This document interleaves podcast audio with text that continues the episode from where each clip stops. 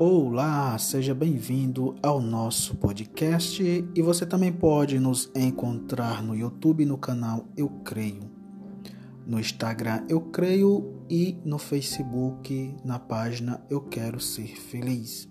Hoje vamos falar sobre a questão de acreditar. Você é uma pessoa que acredita ou você é uma pessoa que, por poucas coisas ou por poucas razões, você desacredita de tudo e você fica desanimado? Vamos meditar um pouco sobre essa questão de acreditar. Veja bem, nós somos pessoas que vivemos no mundo e somos pessoas que fomos criados para acreditar em algo sobre algo sobrenatural, algo que está sobre as nossas faculdades, sobre aquilo que nós conhecemos, aquilo que nós vemos.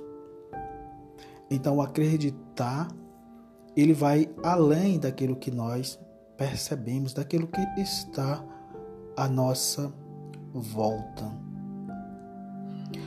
Quando nós acreditamos nas coisas que vêm do alto, nas coisas que vêm de Deus, uma força invisível nos impulsiona, assim como o motor de um carro, ele impulsiona ali aquele veículo, a nossa fé o nosso acreditar também nos impulsiona.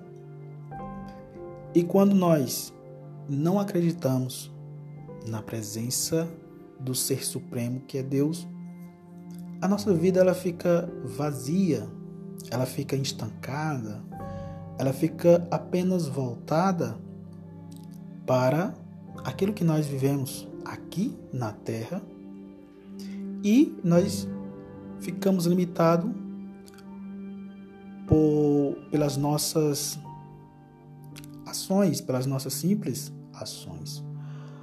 O acreditar em Deus nos proporciona ir mais além.